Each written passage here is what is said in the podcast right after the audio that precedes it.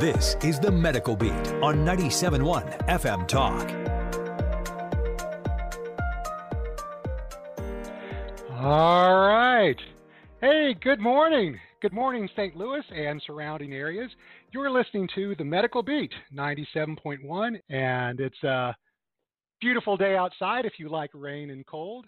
We're, uh, we're going to be talking about a uh, the topic that's on everybody's mind, and I, I don't even have to tell you what that topic is, but, but we're, we're going to talk about uh, the COVID 19 pandemic especially especially as it pertains to us right here at home in the St. Louis metro area. And specifically, we're going to talk about uh, how the pandemic is going uh, for us in St. Louis, uh, what the projections are for the future, and uh, and a million other things. And we have with us here um, a very special guest. We have the county executive, uh, Dr. Sam Page. Say hi, Dr. Page. Good morning.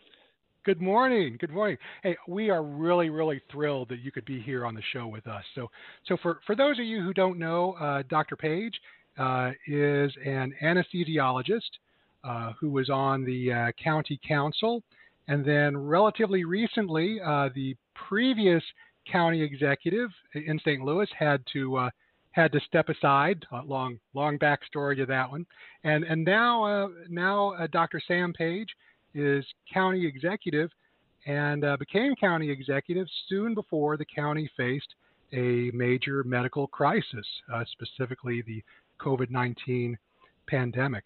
So, we're going to be asking Dr. Page all about uh, the pandemic as it uh, pertains to the county. And we're also going to be uh, asking about uh, the county government and what the county government is trying to do to help out. So, so let me start out, Dr. Page, by uh, by asking you a uh, kind of a multi-part question. I, I, hope you had plenty of coffee because this first question is going to have many parts here. so yeah, sure, that's fine. I, okay, good, good, yeah. So um, I, I, guess the the first thing I wanted to know is, can you tell our listeners um, sort of um, sort of the big picture, kind of a big picture summary of how the pandemic is going in St. Louis, and also what is the uh, what is the trajectory? How is the trajectory of the pandemic going?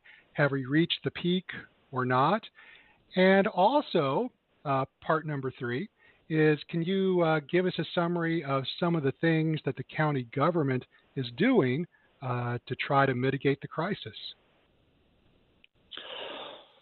Well, there's a lot there, so I will march through yeah. it. Um, and and try and, and, and if I get a little bit off, uh, please bring me right back. Sure so, thing. Uh, I was I was I was serious when I mentioned the coffee. so yeah. you know, we've um, we've been at this now for a couple of months. Even before we had our first positive case in St. Louis County, we were planning for this because we saw what was happening across the country, and we knew that we would we would face a challenge at some point. Um, so we had our emergency operations center up and running, and our public health officials were were starting to plan and prepare. And here in St. Louis County, almost a month ago, more than a month ago, we started instituting social distancing measures and eventually a stay-at-home order, which has protected us a great deal. If we look at what's happened across the country, on the coasts, and across the world, um, we were fortunate to um, to gain the, the faith and and confidence of our, our, community to follow us on our social distancing, and we have not had the impact of other communities. Our hospitals are working well together. They uh, are, were well prepared. They coordinated their activities earlier, and Dr. Garza has done a good job representing and reporting on how the health systems have responded to this the number of hospitalizations, the ICU admissions, and the ventilators. On the public health side, we're working cooperatively with other public health departments in neighboring jurisdictions, St. Charles County, Franklin County, Jefferson County, and the city of St. Louis. Uh, we've organized our public health response together and have started trying to uh, coordinate testing throughout the county. Uh, testing is a big part of what we do to respond to a public health emergency in the 21st century. And, uh, you know, in 14th century, the response was just quarantines of large populations and time and patience. And um, unfortunately, in our country, we're quite a bit behind on the production of testing materials. And here in St. Louis County, we're uh, struggling like everyone to compete for the ability to purchase those materials. The testing has been up and running here for uh, several weeks um, in all corners of the county, and that's starting to become uh, more and more prevalent, but not anywhere where we where we need to be. Ah. So um, you know we're we're moving forward in a in a really organized way and, and touching this as quickly as possible. Yeah, yeah, yeah. So I guess I guess I was especially wondering about the testing situation. Is so it sounds like the testing situation is we still have a pretty big shortage of tests, but that problem is getting less bad. The, the shortage is not as bad as it used to be. How's that? How what's what's up with that? Well, we are facing this uh, national shortage, and um, early on in our country, um, um, we made some decisions that didn't prepare us quite as well on the production side. But we're competing. We're able to get tests through this through the State Department of Health. We're able to order a few tests. The backbone of the testing infrastructure in St. Louis County is run by the health systems through their mm-hmm. regional operations. Layered on top of that are the public health response, um, some tests that we are we're able to get. We're standing up testing in our public health centers um, more aggressively, uh, starting um, starting on Monday. We've had a few tests, um, mainly for our rapid response team that goes into nursing homes to um, test uh, oh. residents there and um, their their employees whenever there's an outbreak and first responders but we're starting yeah. to be able to get enough tests now to get out into the community more. And then our federally qualified health centers also have a footprint in testing, and then there's the the private labs. But we still don't have enough tests in our region to test everyone who's symptomatic, and they really have been limited for the most part to people with uh, chronic health conditions who are symptomatic, who are likely to do oh. poorly with a COVID-19 infection, and then healthcare yeah. workers, hospitalized patients, and first responders.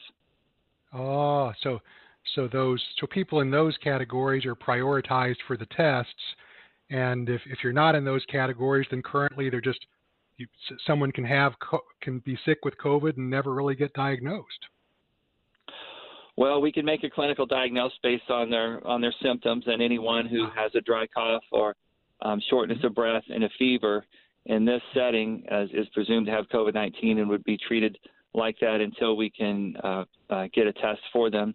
We hope over the next week to be able to greatly expand testing to everyone who's symptomatic, and that's a big uh-huh. part of our our plan to um, move out of the stay-at-home orders.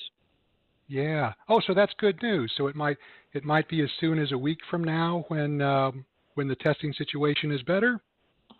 Yes, we are. Hoping next week. Again, we've uh, we've got a lot of people working on this, and we're lucky that we have um, uh, major healthcare institutions here in St. Louis that are very sophisticated uh, BJC and, and Mercy and SSM all um, are first class.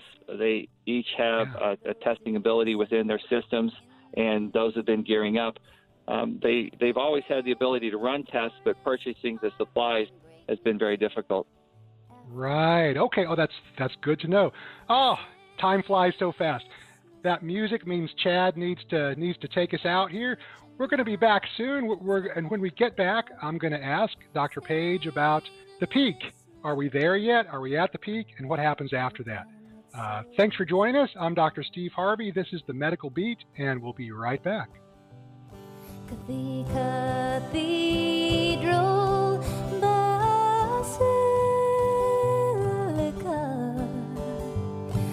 You're listening to The Medical Beat. We all love an expert. We've got a roof expert, a plumber, a great mechanic, the list goes on. A local Allstate agent is an insurance expert that knows the community. You'll get advice you can trust to help you select coverage that's best for you. So whether it's protection for your car, home, boat, motorcycle, or more, Ashburn Allstate agent Venu Ambakar is here to help. Are you in good hands? All right. Hey, so like uh, like the voice said, you're listening to the Medical Beat. This is 97.1 FM Talk, uh, KFTK. Uh, I am your host, Dr. Steve Harvey. And for those of you who missed it, we have on the show today the county executive, Dr. Sam Page, who's telling us about uh, the COVID epidemic here in the St. Louis metropolitan area and is talking about the county's response to that pandemic. And I, I think that the first thing I want to ask is can you tell me? So, so Sam, can you tell me, uh, or can you tell all of us, um, the the peak of the pandemic? I I think I read something a couple of days ago that the peak is coming really soon. Uh, so basically, are, are, we there yet? are we there? Well, thanks, thanks, Steve. Yeah, the peak yeah. is really a plateau. It's like any curve. You can't really see the curve until you're past it and looking ah. back, and, yeah. it's established. But over the past uh, couple of days, we've seen it flatten out a bit. Um, Dr. Garza does a great job of keeping track of those hospitalization numbers, and that's really what we watch. In any environment where testing is inadequate, and we know that it's inadequate in our country, and there aren't enough testing supplies, and and, mm-hmm. and there aren't enough in our region either. But we can't really depend on the number of tests uh, to determine where the peak is because we we just don't have enough uh, supplies. Oh. So we watch uh, the number of people who are sick in the hospital, and then uh, that that curve seems to be flattening out and uh, we expected to do that uh, this weekend. Gotcha. Ah, oh, I see what you mean. So when they when they talk about the peak flattening out, it's really measuring people in the hospital, people in the ICU, people in uh, on ventilators. It's not not the number of people who tested positive because that number could go up just because we have more testing. Yeah. And it's a and that number is a little bit unreliable because uh, sometimes it's reported in batches. There are four or five oh. different groups in the testing space, and their their results come. At, some come in a few hours, 20, 24 hours. Some take a few days. So they come in, yeah. in bundles, and that number as a trend monitor is is not as accurate as we would hope. If we had a very robust testing environment, we could watch that more closely. Yeah. Okay. Okay. So so it, so it's kind of unclear if we're at the peak yet, but it sounds like we're we're either at the peak or close to it, probably. Would that be fair yeah, to say? So, uh, we wouldn't watch. Yeah, we wouldn't watch. We wouldn't judge the peak of the virus in our community by test results. Um, we would watch that as a trend line, as a number, and as a secondary variable. But really, a better predictor of where we are is hospitalizations and ICU admissions, and those yeah. seem to be uh, flattening out this week. And uh, I would expect, uh, just from what I've seen in Dr. Garza's reports, that we're at the top of that plateau and we should start uh, trending down a little bit next week. Oh, that's that's good news. That's good news. Yeah, and I just just from what I see on the news, it it sounds like at least to me, it it sounds like things are going quite a bit better in St. Louis County than they are in a lot of comparably sized cities, like you know, like Detroit and places like that. So it sounds like things are going less less bad than I think less bad than I expected them to go when I was looking at the well, numbers certainly. in other parts of the country. Yeah, so things things are relatively better than expected. Here. Well, we we yeah. certainly plan for the worst and and uh, hope for the best. We were lucky to move very quickly and assertively early on, and um, that's really protected St. Louis County in their in the region uh, pretty yeah. well in what really is a devastating virus and a, a devastating uh, impact on our community. Oh, and, and, the economy. Yeah, yeah. And I know uh, as far as the hospitals, I know that Dr. Garza is leading uh, is leading the uh, St. Louis Metropolitan Pandemic Task Force, and I, I know Dr. Garza. He's he's he's sort of a rock star. Didn't he used to be like Assistant Secretary of Homeland Security or something like that? Or, or yeah, he, he was medical he, director for for Homeland Security. He really is a he's a good guy. I've known him for many years. Very good at yeah. what he does. Um, an ER doctor by training. Um, uh-huh. Very sincere has uh, uh, certainly some military training as well. He's a colonel in the Army National Guard and a medical doctor who served uh, overseas and been deployed and worked in Homeland Security. Very uniquely talented person to be uh, at the top leadership of a healthcare system here in St. Louis and helping us through this process. That's excellent. And so, so you two know each other from way back, and, and so you're able to to communicate and coordinate together. It sounds like. Oh, we have. Well, we probably talk three times a week, but he really is doing a great job. I'm very proud of the work he's doing with the health systems, and he's been a good partner in this. That's great. Are the are the hospitals doing okay? Are they close to being overwhelmed, or are they are they hanging in there?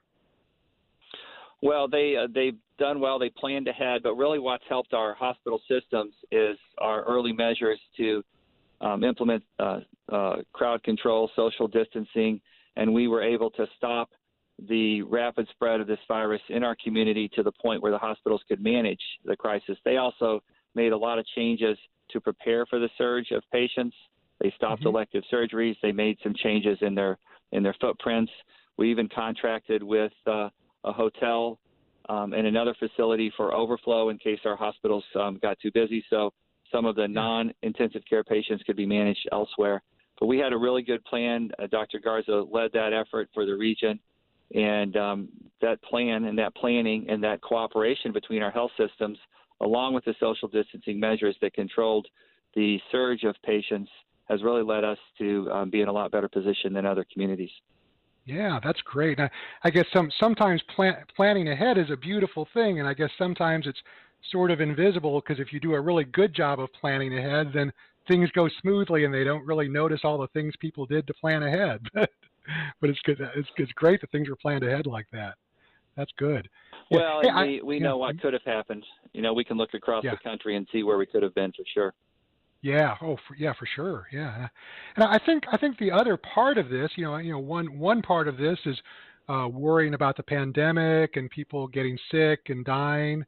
The other part of this, of course, is the the, the, the terrible effects uh, on the economy uh, from having to enforce social distancing and so forth. And and uh, I, I was wondering, um, do you is it is it too soon to be asking this, or what, what do you think as far as the criteria for being able to open things up in the county? Well, we started asking those questions as soon as we started to have to close things down because we knew it would be a tough time. We really have three crises in front of us. We have the public health crisis, the humanitarian crisis, and the economic crisis, and we're working we're working on all three of those. But in, in order to relax social distancing, we, we need to see the virus start to come down in our community. Mm-hmm. We need to see the hospital capacities adequate. Can they handle a, a new group of patients? Because we know when we relax social distancing, the infections will bump up a bit. And depending yeah. on how we relax those and the social distancing measures that are still in place, and we need to know that the hospitals have enough protective equipment and supplies. Most importantly, we need um, widespread acceptance of social distancing as a new way of life and mm-hmm. uh, robust testing in our community so we can test people who have symptoms, who are acutely ill, and active contact uh, tracing through our health systems and our public health departments to make sure that we can find people who have been exposed, um, give them advice, quarantine them if necessary, and um, try and uh, limit the rapid spread of this virus in our community. Yeah, and that that contact tracing is interesting. Do they so they interview someone who's sick and they say, you know, who have you seen, who have you been around, and then they go make phone calls, or how how does that work? How does the contact tracing work? Well, we have volunteers, uh, well well over 100 volunteers in St. Louis County now that is in, that involved in that. We're working in a coordinated way with uh, surrounding jurisdictions. But whenever someone tests positive, they're interviewed by a public health employee, and we ask them who they've been exposed to backing up to the time that they could have spread this virus. And then we call those those other individuals and then let them know you've been exposed to someone who is tested positive for COVID-19, and these are the precautions you should take. These are the symptoms you should watch watch for. Call us if you have any symptoms. See your doctor, and just alert people. And it's the same fundamentals of public health for any communicable disease, whether it's tuberculosis or anything else we've been dealing with for, for decades, um, and it's applied to this epidemic with COVID 19. Yeah, yeah, and I guess catching catching those things early is uh, is a wonderful thing because if you don't catch them early, is like, exponential growth is a thing. You know, if one one person gets loose, they can give it to a few others, and they give it to a few others. But catching someone early, you could prevent many many cases. Yeah. Yeah, so we see the rapid logarithmic growth of infections in a community as it doubles every two or three days. And that is uh, what we, we can't deal with and we don't like to see. Uh, when one infected patient gives this to two or three uh, or four other patients, that is a rate of spread that we can't control. In order to uh, eliminate this virus in our community, each person who's infected has to give it to less than one person. And that's where right. we are right now with these aggressive social distancing measures. Uh, we know that this virus is spreading um, less than one person um, uh, from each infected person, and that's where we need to be. Excellent, excellent. So, so the number of people currently sick from COVID-19 uh, will be starting to decline soon, and hopefully that's that's one step toward uh, toward things going back to normal. The, the sooner the better. these, these, social distancing measures are certainly very painful. Um, yeah. They've rewarded us, but now we have to find our path forward. Yeah, yeah. Oh, hey, I hear the music playing, so Chad needs to take us take us to, off the air for for a commercial break. Hey, when I come back, when I come back, uh, we're gonna uh, ask Sam Page some more things. One thing I'm gonna ask is, uh, so going from medicine to politics, what the heck were you thinking, Sam? That's what I'm gonna ask when we come back, and off we go on break.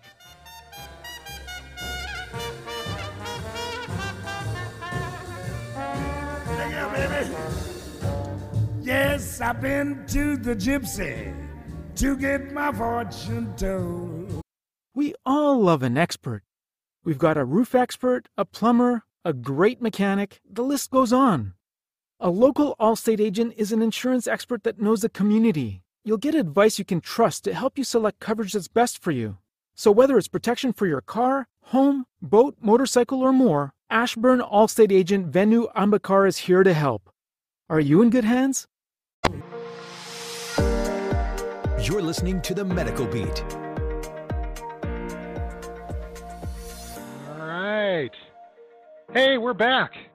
This is the Medical Beat 97.1 FM Talk. I'm your host, Dr. Steve Harvey, and we're here talking about COVID 19 in St. Louis County. And our guest is Dr. Sam Page, who is a physician and also county executive uh, for St. Louis County.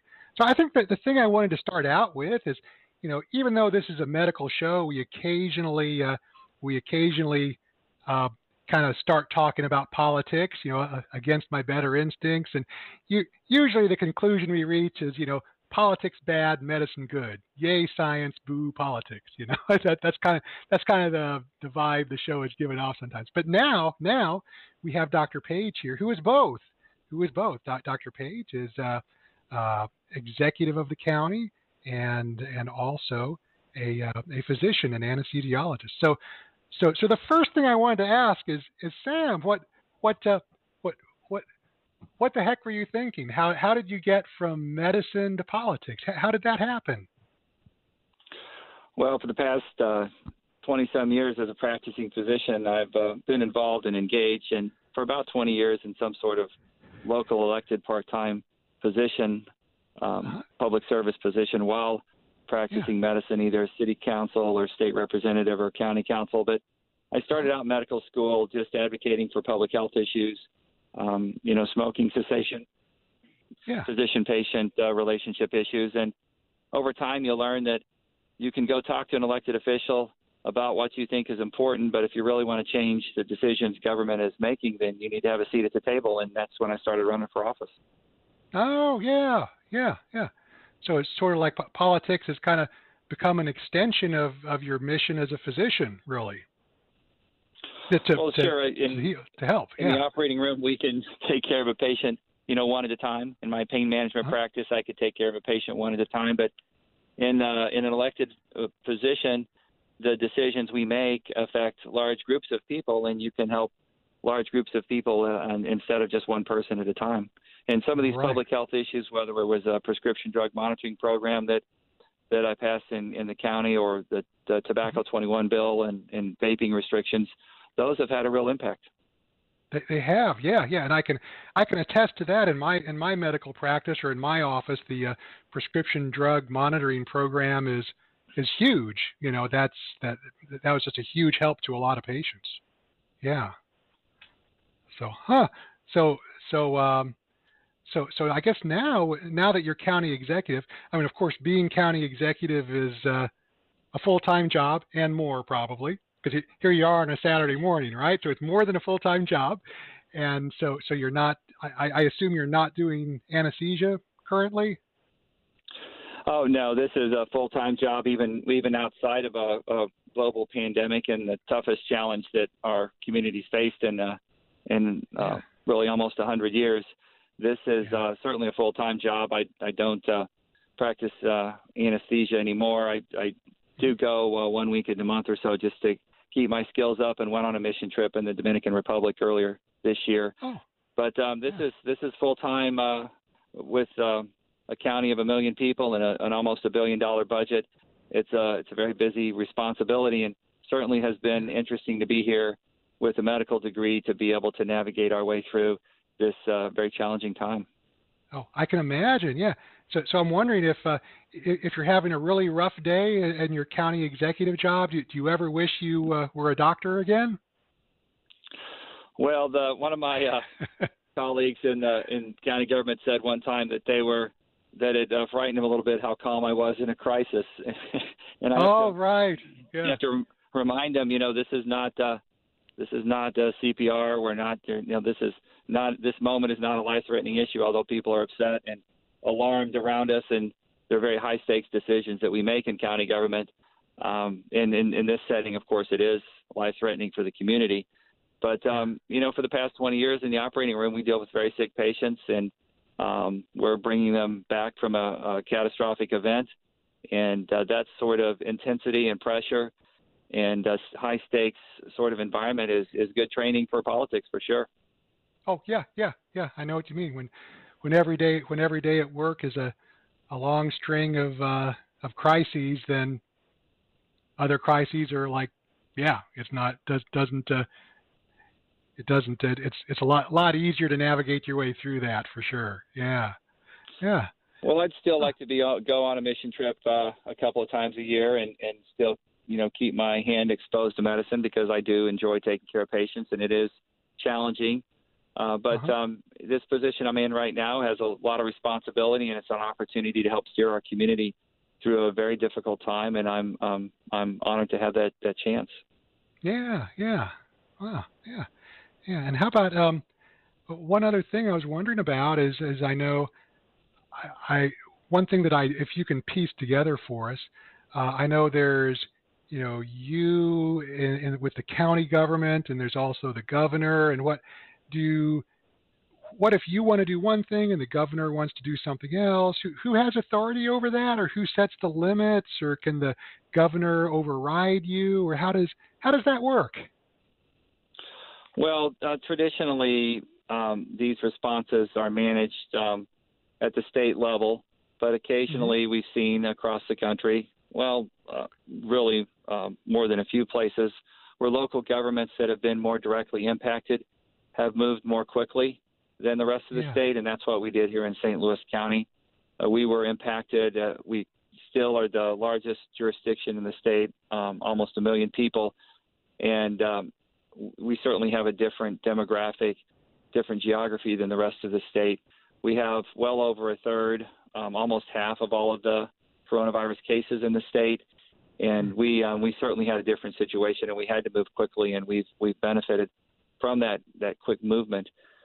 But the governor's orders will um, impact the entire state. He's made it very clear that he'll leave it to local jurisdictions who are um, impacted directly to make their own decisions. And when his stay-at-home order is is relaxed in a week or so, um, we anticipate that we'll be continuing here in St. Louis County for a little longer until we believe it's safe to to ease those safety orders and um, um, you know manage the virus and also begin to try and uh, open up our our economy more than it has been. Yeah, and to, and to, to try to rebuild from there. Yeah, yeah, and I guess I guess a lot of the uh, efforts from the county are are on the county website. Let me uh, let me give a quick shout out for that. There's a it's stlcorona.com. So that's STL and it's, it's spelled the same way as the beer or the virus. stlcorona.com. And there there's a lot there's a ton of good. I, I looked at that website. There's a you guys have a ton of good information on there. Well, yes. Yeah, so this is where we can learn about testing, frequently asked questions, all of my executive orders, and limitations are there, our public health orders, um, and also we can track our spending. Um, there's a, a, a, very nice portal there where in real time you can see what we spent on our three buckets of response the public health response, the humanitarian response, and the economic response. I've also issued an executive order for an economic rescue team, and we're going to be talking more about that as we have conversations about easing our safety orders and social distancing, about oh. uh, positioning the county very aggressively to put, um, you know, put our businesses back uh, to where they were before. Yeah. Oh, an economic rescue team. That's that's excellent. So yeah, yeah, and and I guess the the web. One thing you mentioned is the website has a has a detailed listing of the expenditures from the county. So the county has uh, so the county has a lot of uh, has has good transparency. Everybody can see where the money's being spent. Yeah, I think that's important, and that's in real time. Um, we want to make sure that uh, everybody understands where their tax dollars are going and how we're spending the federal stimulus grant in a way that um, impacts the county and, and helps, more, most importantly, to address the public health response, but also to address humanitarian relief and um, moving us uh, forward in, in getting our uh, economy recovered and restored. Right. Yeah, that sounds good. Yeah, and I and I was I think another thing I wanted to ask about is uh, is is whether or not uh, county partisanship is is uh, is much of an issue in, in running the county. And I guess I guess the, the, the way I wanted to ask that is you know one one thing you might have noticed is that uh, you know elected officials have either a D or an R by their name, you know, and and depending on which letter you have, uh, you know, th- there are going to be people who think you have the wrong letter, and if they think you have the wrong letter, then everything you do is wrong. Everything you say is bad. You know, is that is, is that kind of partisan craziness um, an issue when running the county, or or is it less of an issue in the county than it, we see on the national stage? Well, certainly at the national level, it's been uh, tragic over the past, uh, really over the past decade to watch, and over the past few years, and yeah. probably that partisanship probably played a role in our delayed response to this uh, initially. But we did see our federal elected officials come together for this bipartisan stimulus package, and um, uh, that was uh, really because, of, of, course, this is like our 9/11 in our country, yeah. the impact right. of this virus. At the local level, as when I was chair of the county council for a couple of years, I led a bipartisan coalition, and we were united uh, together to solve problems for the county, and of course, working very very hard to protect the county. Uh, the former county executive uh, was involved in a lot of issues that eventually led to his indictment and um, a, a, jail yeah. sentence and a guilty plea. Mm-hmm.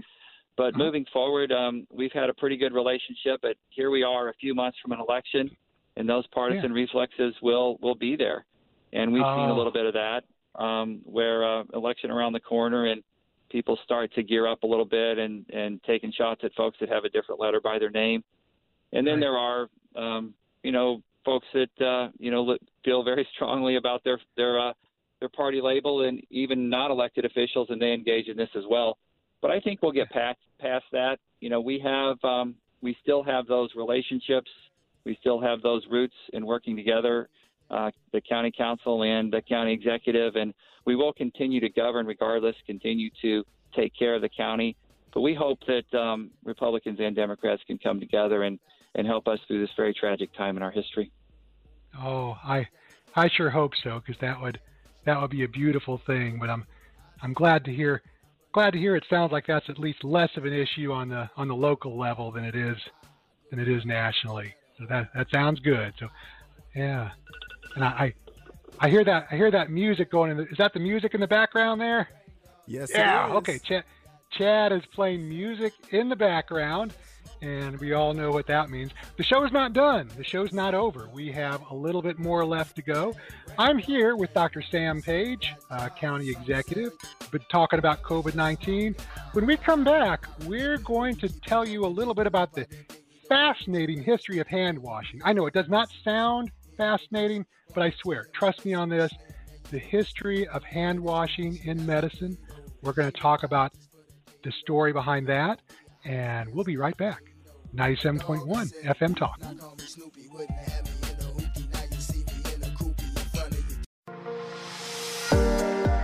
You're listening to the Medical Beat.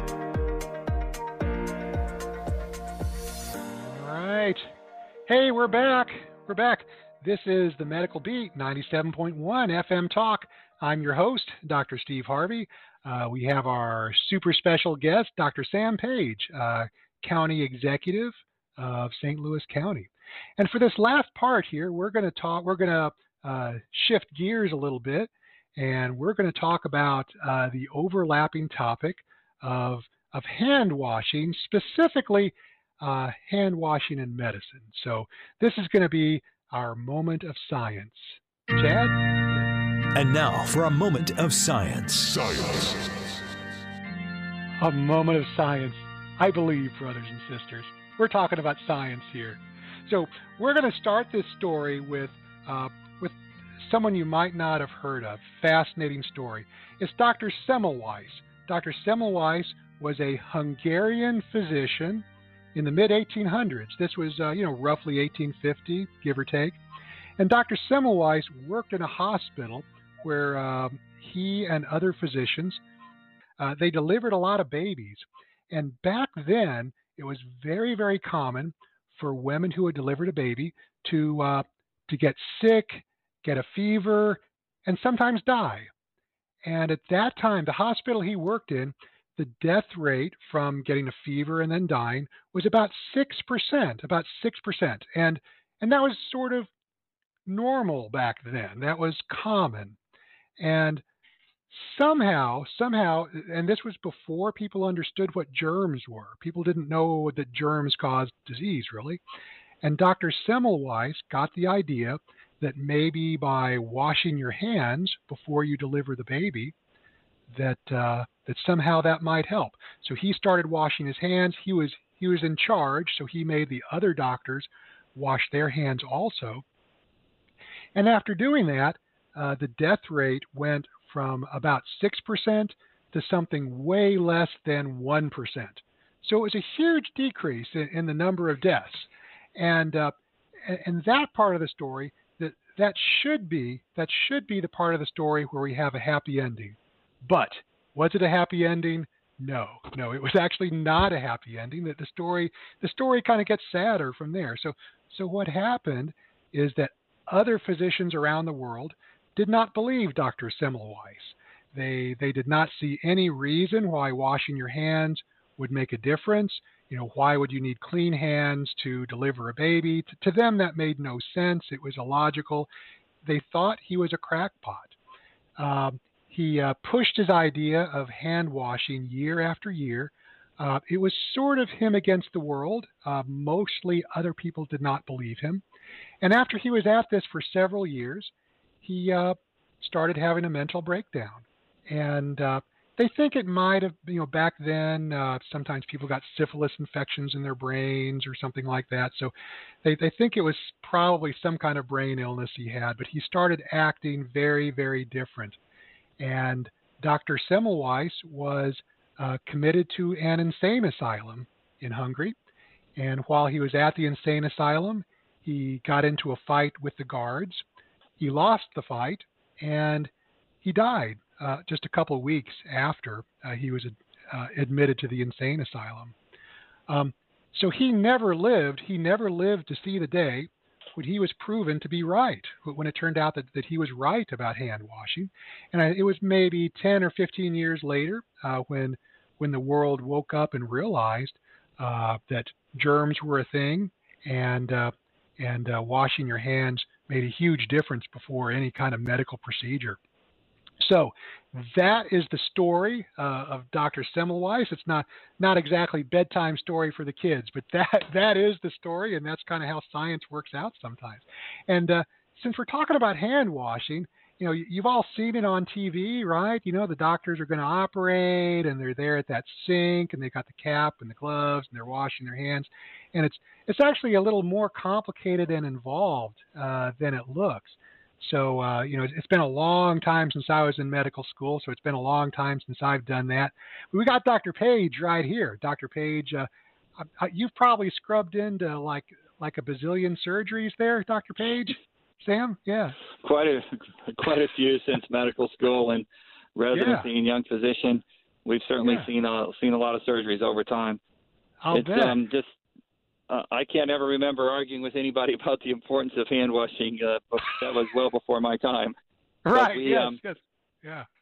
Certainly, um, in an operating room, you have a, a sterile door, and uh, that's where you come in from the equipment and the hand washing side, and then the, uh, another side uh, where you bring the patient in. But uh, we always have had a three minute three minute hand washing session, and once your hands are washed, then you hold them up in the air just like TV and back through the door and put on a gown, a sterile gown and gloves, and, and you go to work. But even right. when you're not when you're not in the, uh, operating on a patient, um, we still when we walk into the hospital every day, we do a three minute scrub um, and um, wash our hands every time we go in and out of a patient's room, either soap and water or um, uh, alcohol-based hand sanitizer. It's just part of the routine um, every day and, and many, many times a day, uh, dozens yeah. of times a day in the hospital. Right. Yeah. Yeah. And I guess in the operating room, at least, at least what I remember is there's pedals on the floor to get the water to go, so you're not touching the handles, right? All right. So there's we uh, started out with pedals, a pedal for the soap dispenser, uh, a little um, uh, panel that you can hit with your knee to turn on the water, and it's on a timer for three minutes, and that's when you know the three minutes is up when the water starts stops running. You know you've um, you don't have to sing Happy Birthday or anything like that. You, uh, the timer goes the timer goes, and when the water goes off, it's it's been three minutes. Uh, there's some Yeah. uh, electronic sensors now, the more advanced techniques, but um, there's always been a timer to be very disciplined about how much time you spend washing your hands. Right. Yeah. Yeah. And I, I know when I did that, they had those uh, scrubby brushes with the plastic bristles. Do they still have those, or is that a thing anymore? Oh, sure. Those those scrubby brushes are still around. Um, some of the hand sanitizers we have now are more um, more advanced. Uh, uh, the soaps are a little bit more advanced than they they used to be. They all have a little chlorhexidine in them along with with soap, and that's better. And Oh. now in, in the hospitals, you're required to keep your fingernails short, so there's less concerns about that than than there used to be. Uh, but there's a lot of advances over the years, for sure. Oh, I yeah.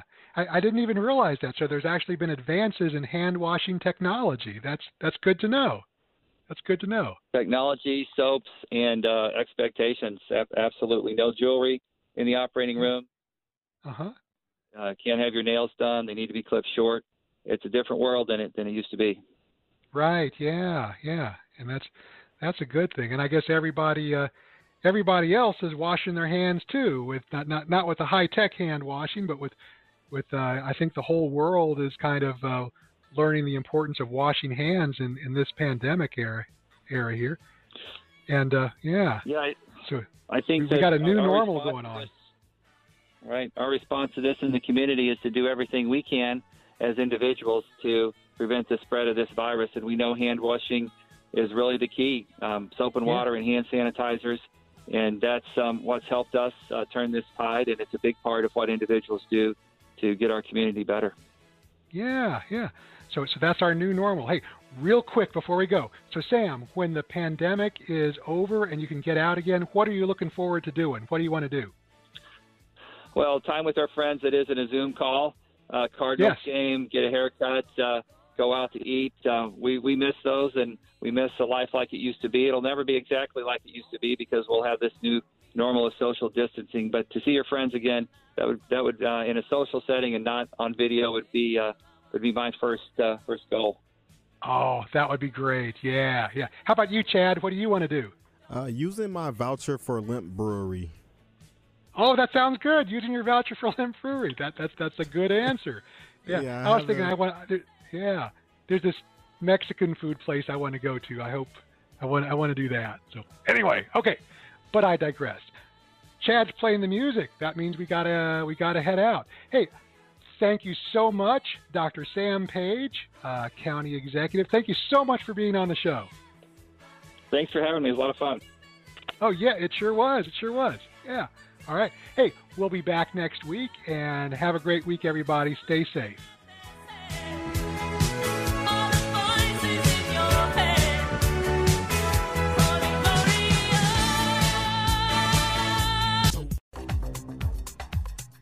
That last song was dedicated to everyone who missed it because they were in the bathroom changing their tampon. And the next 12 hours of songs are for anyone who's trying the Diva Cup for the first time and is currently kicking back with uninterrupted period protection. Sound good to you?